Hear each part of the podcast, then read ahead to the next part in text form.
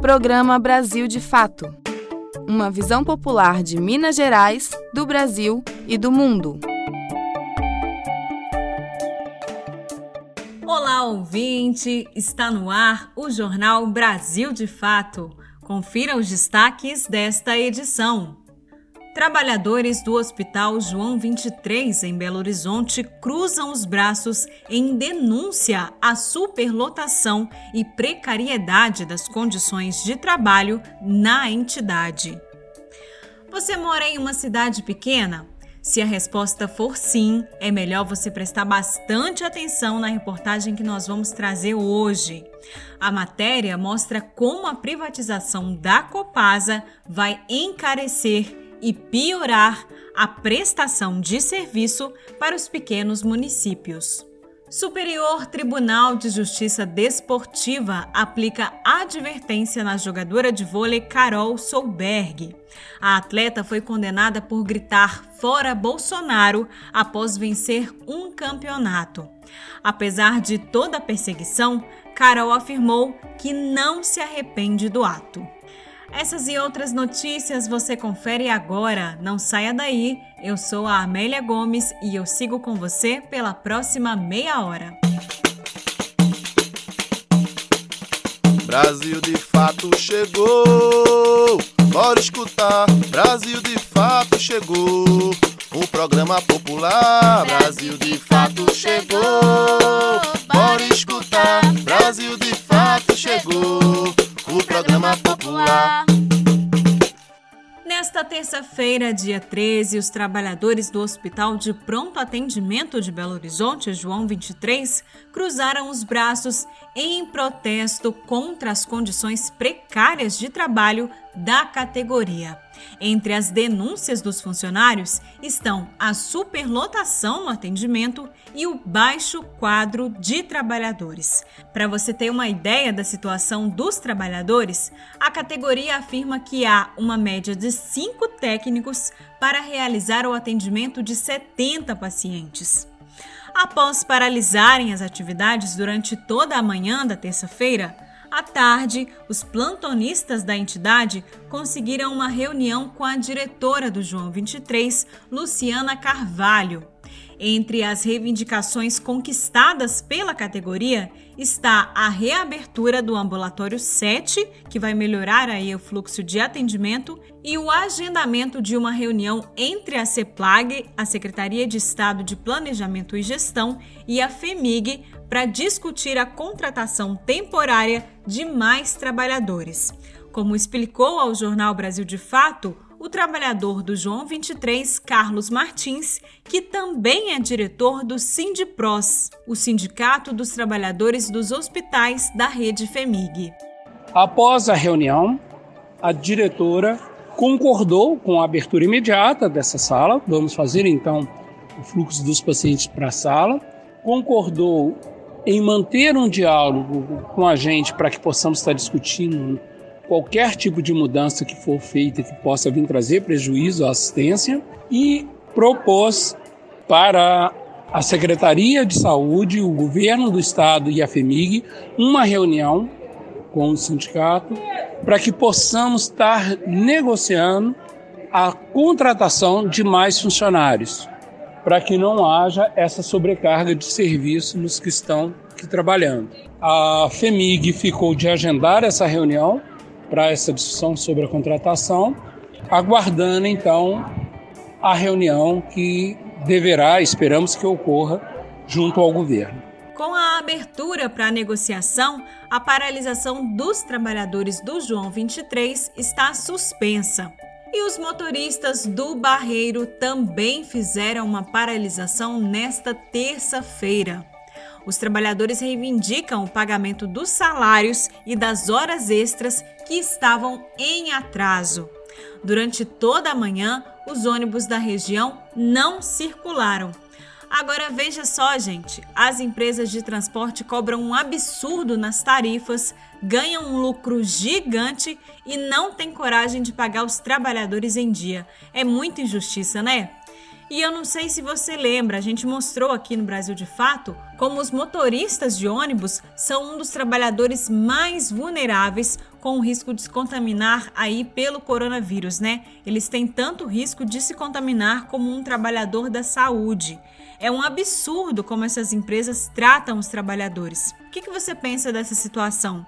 Conta pra gente, manda um zap. O nosso número é 31 9 84 68 47 31. Repetindo, 9 84 68 47 31. E a gente segue falando aí da situação precária dos trabalhadores, né? Com baixos salários e com o custo de vida cada vez mais alto. Você já pensou se a conta de água ficar ainda mais cara? Essa pode ser a realidade de quem mora em uma cidade pequena de Minas Gerais, caso o governador do estado venda a Copasa. Quem explica pra gente é a repórter Rafaela Dota. A venda da Copasa, a Companhia de Saneamento de Minas Gerais, significa uma mudança no papel da empresa. Na prática, isso pode representar um aumento desproporcional da conta de água, principalmente para cidades do interior. Diferente de uma empresa privada, a Copasa trabalha não só para gerar lucro. Ela tem como objetivo fornecer água e saneamento básico a todo o estado. Isso porque mais da metade das ações da empresa pertencem ao governo de Minas Gerais. Assim, antes do lucro, a Copasa tem a obrigação de cumprir o seu papel social.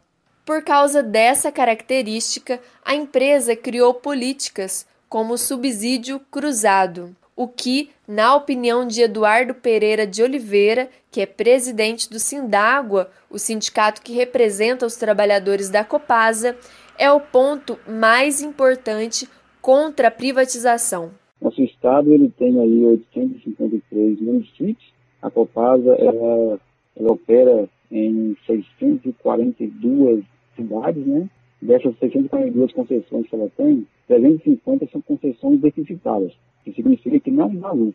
E aí o restante são concessões superavitárias. O que é o subsídio cruzado? A empresa, a Copasa no caso, ela pega o recurso daquela concessão que dá lucro e investe na cidade que dá prejuízo. Uma localidade onde uma iniciativa privada não iria investir de forma alguma.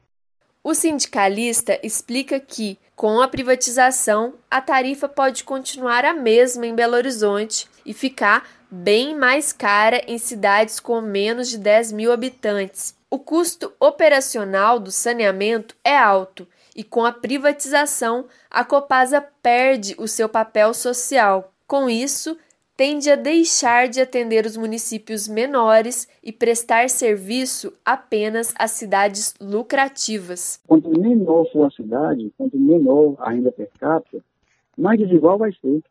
Então a tendência vai ser as pessoas saírem das cidades pequenas e ir para os grandes polos, é, inchando né, a, capital, inchando aquelas cidades mais ricas, aquela região do Vale do Aço, por exemplo. Então as pessoas vão ter que sair, como se fosse um segundo êxodo, né? Só que em vez do êxodo rural aí, ser sair da cidade mesmo para outra cidade, em busca de, de qualidade de vida. Na avaliação do professor Léo Heller, que é pesquisador da Fiocruz, a única forma de garantir o saneamento básico a todos com a privatização seria uma regulação forte, com contratos bem feitos entre prefeituras e empresas, o que vai na contramão dos interesses lucrativos da iniciativa privada. Seria muito interessante, por exemplo, dizer: olha, a empresa quer atuar em Belo Horizonte, ok, mas também vai ter que fazer saneamento em toda a área rural do estado, vai ter que colocar saneamento em todas as aldeias indígenas, né? não vai poder excluir as vilas de favelas do atendimento, mas a gente sabe que contratos muito rigorosos não atraem as empresas. As empresas vão querer influenciar, inclusive, a forma como os contratos serão redigidos. Então, minha preocupação é que o um modelo de privatização com essa extensão vai criar ainda mais desigualdade na área de saneamento do que já temos atualmente. O governador de Minas Gerais, Romeu Zema, do Partido Novo, continua na missão de vender as empresas estatais mineiras. Há pouco mais de um mês, a Copasa assinou contrato com o BNDES, o Banco Nacional de Desenvolvimento Econômico e Social para serviços técnicos que vão dar início ao processo de privatização da estatal. Zema também se envolveu em uma série de críticas no início de setembro para privatizar a CEMIG, a Copasa e a Codemig. A lei estadual manda que o governo realize um plebiscito e os cidadãos votem. Sobre a legislação, o governador declarou que, abre aspas, não faz sentido consultar o povo, fecha aspas, e que espera que os deputados estaduais modifiquem a lei. De Belo Horizonte, da Rádio Brasil de Fato, Rafaela Dota. Você perdeu o horário do nosso jornal e não conseguiu ouvir no rádio? Não tem problema, é só baixar um aplicativo de podcast no seu celular, como o Spotify ou o Anchor, e ouvir o nosso programa a qualquer momento. Em qualquer agregador ou plataforma de podcast, basta digitar Programa Brasil de Fato MG. Ouça, se inscreva e compartilhe.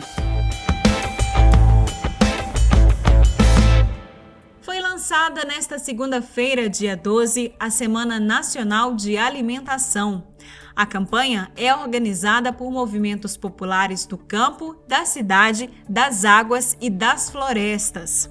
A semana engloba uma série de ações para denunciar o governo de Jair Bolsonaro e apontar saídas para a insegurança alimentar que se abate sobre o Brasil. Entre outras denúncias, a jornada busca expor a volta da fome, o aumento no preço dos alimentos e os vetos do governo federal à Lei Assis Carvalho, a PL 735, que garante assistência aos agricultores familiares. O encerramento da Semana Nacional da Alimentação será nesta sexta-feira, dia 16, com o Dia Internacional de Ação pela Soberania Alimentar dos Povos e contra as corporações corporações transnacionais.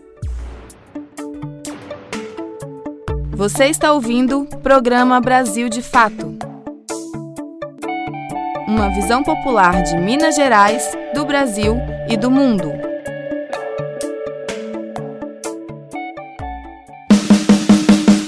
Cobertura Brasil de Fato, eleições 2020. Seguindo com os nossos conteúdos especiais sobre as eleições de 2020, no programa de hoje nós conversamos com a cientista política Lilian dos Anjos. Ela explica tintim por tintim tudo sobre o coeficiente eleitoral, financiamento de campanha e tudo o que você precisa saber para se atualizar aí sobre o pleito desse ano. A entrevista foi com a jornalista Larissa Costa. Brasil de Fato Entrevista Especial Eleições. Nós vamos conversar agora com a Lilian dos Anjos, que é mestra em ciência política e vai comentar as mudanças na legislação eleitoral e trazer um panorama sobre a corrida para ocupar as 41 vagas da Câmara de Vereadores de Belo Horizonte. Lilian, para começar a nossa conversa, eu queria que você explicasse para a gente como funciona o sistema de eleição proporcional. As eleições proporcionais, que são aquelas para os cargos de vereadores e deputados, elas são eleições é, que não são exatamente como a eleição para prefeito, né, ou a eleição para governador. Elas são eleições que funcionam pelo sistema de quociente eleitoral. Nesse sistema, não necessariamente quem tem mais votos é, é eleito. Para se eleger, o partido, né, como um todo, ele precisa atingir o que a gente chama de quociente eleitoral. O quociente eleitoral é um cálculo feito a partir de todos os votos que são considerados válidos, ou seja, retira-se os votos brancos, nulos e as abstenções dividem esses números de votos válidos pelas vagas a serem disputadas. No caso de Belo Horizonte, nós temos 41 vagas de vereadores, e a partir dessa divisão você tem o quociente eleitoral. Quantas vezes o número de votos o partido tiver desse quociente eleitoral, ele consegue eleger candidatos. Então, o, o, partido, por exemplo, em Belo Horizonte, a expectativa é que haja um quociente eleitoral em torno de 29, 30 mil votos. Pelo menos essa é a tendência que tem sido observada aí a partir das últimas eleições. Consideremos então um quociente eleitoral de 30 mil votos necessários para se eleger. O partido, ou seja, todos os candidatos daquele partido juntos, precisam atingir no mínimo 30 mil votos para o candidato ser eleito. Então, quantas vezes 30 mil o candidato fizer de votos, mais ele elege vereadores. Então, 30 mil você elege um, 60 mil você elege dois, 90 mil você elege três. Isso o partido como um todo, né? E dentro do partido, aqueles candidatos que tiverem uma votação maior eles então se elegem, né? Feito o quociente eleitoral dentro do partido, aqueles candidatos que têm o maior número de votos são eleitos. Como que você tem avaliado o processo eleitoral deste ano, que tem esse desafio de dialogar com a população nesse cenário de pandemia? É, nós temos visto aí, né, como que a pandemia do coronavírus tem alterado significativamente, né, a vida da humanidade, né? E como nós estamos num ano eleitoral, já era de se esperar de que o, a pandemia também alterasse essa dinâmica né, das eleições. Então nós temos observado como que ela já vem alterando e como que esse processo vai se tornar ainda mais frequente, né? Então a gente vai ter uma campanha muito virtual mesmo, que é a tendência, que é o que já está acontecendo, e nós vamos ter também muita é, necessidade de criatividade, né, digamos assim, dos candidatos para dialogar com o povo, da visita de casa em casa, de fazer com segurança o processo de diálogo com a população e principalmente de alertar os eleitores, a população para o processo das fake news, né? Que já era um desafio das eleições antes da pandemia e agora com a pandemia que o processo virtual vai ser preponderante, nós precisamos lutar contra as notícias falsas, lutar contra as fake news, né? Esse é um processo que envolve várias outras coisas, né? Mas principalmente a gente ficar atento a isso, porque esse é um esse é o grande inimigo da democracia, né, atualmente nesse processo eleitoral. Então esse é um desafio que está colocado. Então essa associação aí coronavírus e descrença da população na política exige de quem está se candidatando, exige de quem está cumprindo né, essa missão de ser candidato, formas de reinventar a política. Né? E nós esperamos sair desse processo eleitoral e desse processo de pandemia melhores, mais qualificados, né, com mais condições aí de avançar né, no processo democrático que nós estamos vivendo. Porque o grande desafio dessa eleição, com pandemia ou não, é recuperar a confiança do povo né, nas instituições e lutar para a garantia da democracia. Cobertura Brasil de Fato, eleições 2020. Lilian, e para a gente já ir finalizando aqui a nossa conversa, eu queria perguntar para você como que estão as mudanças é, em relação às regras de financiamento eleitoral. Desde o ano de 2017, nós tivemos uma mudança significativa no processo de financiamento das eleições, de um modo geral, todos os cargos. Essa mudança significa que o financiamento eleitoral ele só se dará por doações de pessoas físicas e doações fundos públicos de campanha, né? Então é esse que é o grande debate aí dos fundos eleitorais, do fundo de financiamento eleitoral. É democrático, é republicano, é necessário que o Estado tenha um fundo de financiamento para as campanhas eleitorais e distribua esses fundos eleitorais de maneira igualitária. Isso possibilita que pessoas que não tenham recursos para fazer campanha possam receber esses recursos através do fundo eleitoral. Parece que é muito dinheiro, a gente ouve muitas críticas nesse sentido ao fundo eleitoral, mas no final das contas, o recurso que o Estado gasta, ou melhor, que o Estado deixa de arrecadar com a corrupção proveniente do mecanismo de financiamento eleitoral, é muito maior do que os gastos que porventura os fundos, né, para as eleições tenham. Então, é necessário e é importante que os fundos eleitorais eles sejam democráticos, eles sejam distribuídos igualitariamente para os partidos e também para os deputados. Nós precisamos fazer uma defesa desse recurso público, controlado inclusive pela população, porque é recurso de imposto. Então, é, é fundamental que isso aconteça.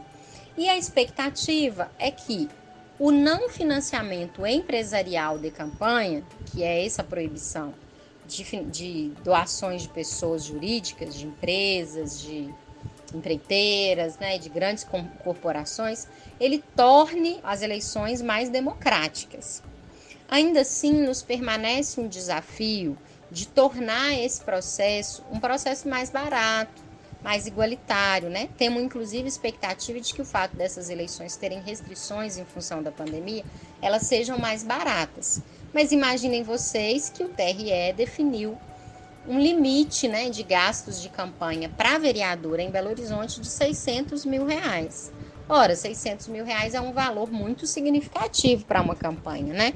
Nós ainda precisamos baratear mais as, as campanhas e começar uma cultura de participação política e de envolvimento da população nas campanhas de uma maneira mais plural, democrática, republicana, né? Então é um desafio da democracia brasileira avançar nesse processo de financiamento das campanhas. Foi um passo importante, proibir o financiamento empresarial, essa é, é um processo importante, mas esse processo da proibição ele precisa vir associado a um conjunto de outras medidas que possibilitem candidaturas mais simples, mais populares, que venham do povo, acessar também o sistema e conseguir fazer boas campanhas, né? enfim, atingir um número mais expressivo de votos para possibilitar uma igualdade entre quem já está na estrutura de poder e quem quer mudar as estruturas de poder. Né? Isso é muito importante, muito necessário. Muito obrigada, Lilian, pelas suas informações. E nós conversamos com a Lilian dos Anjos, que é mestra em ciência política e comentou o cenário da disputa eleitoral aos cargos legislativos, os desafios e mudanças no pleito deste ano. De Belo Horizonte, da Rádio Brasil de Fato, Larissa Costa. Quer receber as principais notícias do dia diretamente no seu celular? De segunda a sexta-feira, o Brasil de Fato traz para você os principais acontecimentos do dia através do nosso sistema de envio de notícias. Ficou interessado? Basta salvar o nosso número no seu celular e enviar uma mensagem para a gente. O nosso WhatsApp é 31 9 84 68 47 31. Repetindo, 31 9 84 68 47 31.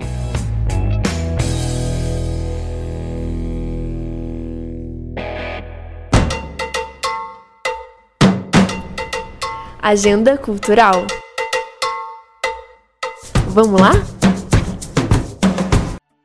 Ah, essa agenda cultural de hoje está boa demais. Deixa eu perguntar para você, você já assistiu Bacurau? Se você já viu, me conta, o que, que você achou? Nossa, eu amo, é um dos meus filmes preferidos, viu? E se você ainda não viu, procura aí na internet que você deve encontrar. É um filme totalmente nacional, atual e com uma mensagem super importante para todos os brasileiros. E nessa semana, o longa levou nada mais, nada menos do que seis títulos no Grande Prêmio do Cinema Brasileiro. Quem conta mais pra gente é o repórter Eric Jimenez. O filme Bacurau, de Kleber Mendonça Filho e Juliano Dornelles, dominou o Grande Prêmio do Cinema Brasileiro com seis conquistas. O evento foi realizado no domingo, dia 11, o longa concorreu a 15 categorias e levou os principais prêmios: melhor filme, direção e roteiro original. A Vida Invisível, que disputava em 14 categorias, ficou com 5 prêmios. Silvério Pereira, de Bacurau, e Fabrício Boliveira, que atuou em Simonal, dividiram o prêmio na categoria de melhor ator. A melhor atriz foi Andréa Beltrão, por Hebe, a estrela do Brasil. Em razão da pandemia, a cerimônia de premiação foi realizada de forma remota. O evento foi transmitido pela TV Cultura e também pelo YouTube e Facebook do canal. De Brasília, da Rádio Brasil de Fato, Eric Jimenez. E a gente segue com mais dica cultural para você. Estreia amanhã, quinta-feira, dia 15, dia do professor, o longa-metragem Abraço. A data de lançamento não é por um acaso. O filme retrata uma mobilização de 30 mil professores sergipanos em 2008 para evitar a perda de direitos. A protagonista do filme, Ana Rosa, vive o desafio de ser mãe, mulher e sindicalista em meio a uma intensa luta jurídica contra o governo estadual. E como você deve ter percebido, o filme é baseado em uma história real. Você pode assistir na plataforma digital Look ou em cinemas de drive-in. Look se escreve com L-O-O-K-E. Procura aí.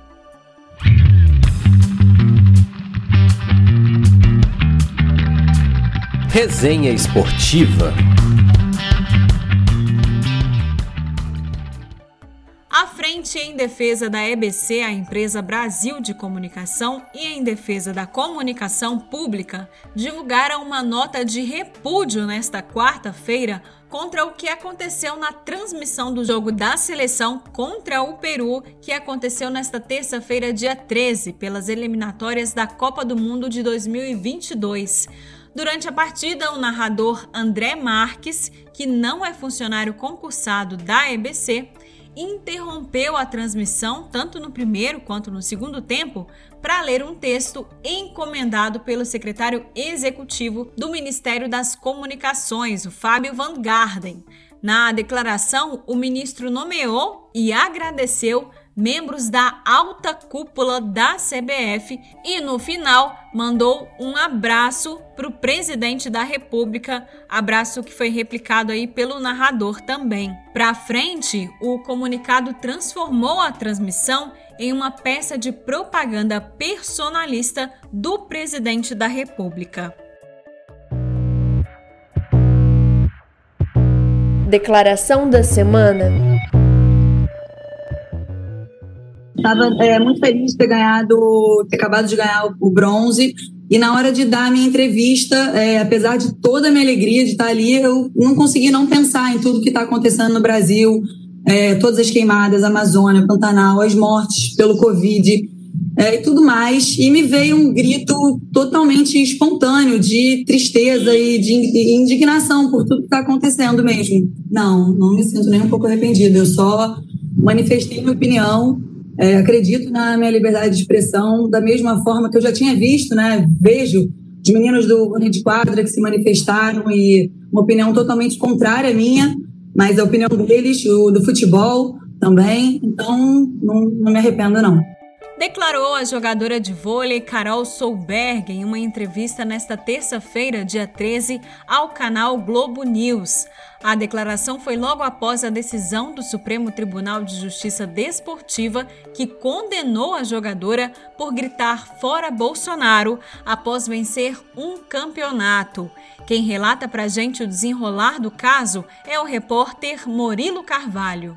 A jogadora de vôlei Carol Solberg foi condenada a pagar uma multa no valor de mil reais, além de receber uma advertência por dizer fora Bolsonaro ao terminar uma entrevista ao canal Sport TV. Ela fez o pequeno protesto depois de ganhar o bronze em uma partida do Circuito Brasileiro de Vôlei de Praia, no final do mês de agosto em Saquarema, Rio de Janeiro. O julgamento da primeira comissão disciplinar do STJD, o Superior Tribunal de Justiça Desportiva, foi nesta terça-feira. A decisão foi mais branda do que a denúncia apresentada pela Procuradoria da Corte, que pedia que a atleta recebesse multa de 100 mil mil reais e suspensão por seis torneios. A denúncia citava dois artigos do Código Brasileiro de Justiça Desportiva, o 191, que trata da penalização do atleta que deixar de cumprir o regulamento da competição, e o 258, que pune o atleta que assumir conduta contrária à disciplina ou à ética desportiva não tipificada pelas demais regras do Código. Os auditores deixaram claro que Carol está impedida de se manifestar politicamente na quadra. Tanto a Procuradoria quanto a Defesa podem recorrer ao Tribunal Pleno da Corte. No último sábado, sábado, o Ministério Público Federal pediu que a Confederação Brasileira de Vôlei e o STJD expliquem a denúncia. O MPF questiona o tratamento diferente que foi dado a Carol em relação ao que foi empregado contra os jogadores da seleção masculina de vôlei de quadra, que fizeram o número do então candidato Jair Bolsonaro após um jogo. Não houve punição aos atletas, nem foi apresentada denúncia à época.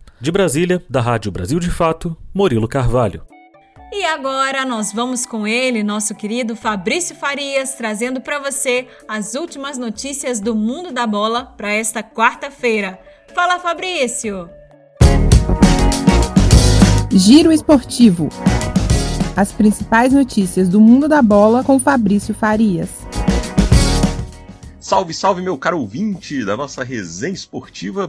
Quarta-feira de Campeonato Brasileiro é a 16 rodada do Brasileirão em que o Atlético vai tentar retomar aí a primeira colocação isolada da competição, né? Já que o Flamengo, com a vitória de ontem em cima do Goiás, por 2 a 1 no Maracanã, encostou nos mesmos 30 pontos da equipe atleticana na primeira colocação. Para poder voltar então aí ao topo da tabela de forma isolada, o Atlético precisa vencer a equipe do Fluminense hoje no Mineirão às nove e meia da noite. Fluminense que não vai contar com o Nenê, que foi poupado pelo técnico Odair Helma nem viajou a Belo Horizonte. Então, o técnico Sampaoli aí tem a chance de, com sua trupe, buscar mais uma vitória, tentando aí se manter na pole position do Campeonato Brasileiro. A rodada abre com Palmeiras e Curitiba às 6 horas da tarde no Allianz Parque. Teremos também Grêmio e Botafogo, Santos e Atlético Goianiense, Esporte Internacional Atlético Paranaense e Corinthians. Corinthians que vai estrear o técnico Wagner Mancini tentando sair aí da zona do rebaixamento. Amanhã, o Flamengo fecha a rodada enfrentando a equipe do Bragantino no Maracanã. Flamengo que vem aí em uma maratona realmente muito complicada, né? Jogou ontem contra o Goiás, enfrenta o Bragantino amanhã no Maracanã e no final de semana no domingo vai jogar contra a equipe do Corinthians. Vamos ver então como vai se resolver essa rodada do Campeonato Brasileiro. A gente espera que seja uma noite de muito futebol e de muitas emoções para o torcedor. De Belo Horizonte, para a Rádio Brasil de Fato, Fabrício Farias. O programa de hoje fica por aqui. Esta edição teve apresentação, roteiro e trabalhos técnicos de Amélia Gomes, com produção da equipe de jornalismo do Brasil de Fato. Um abraço para você, muito obrigada pela sua companhia, pela sua confiança e até sexta-feira. Programa Brasil de Fato uma visão popular de Minas Gerais, do Brasil e do mundo.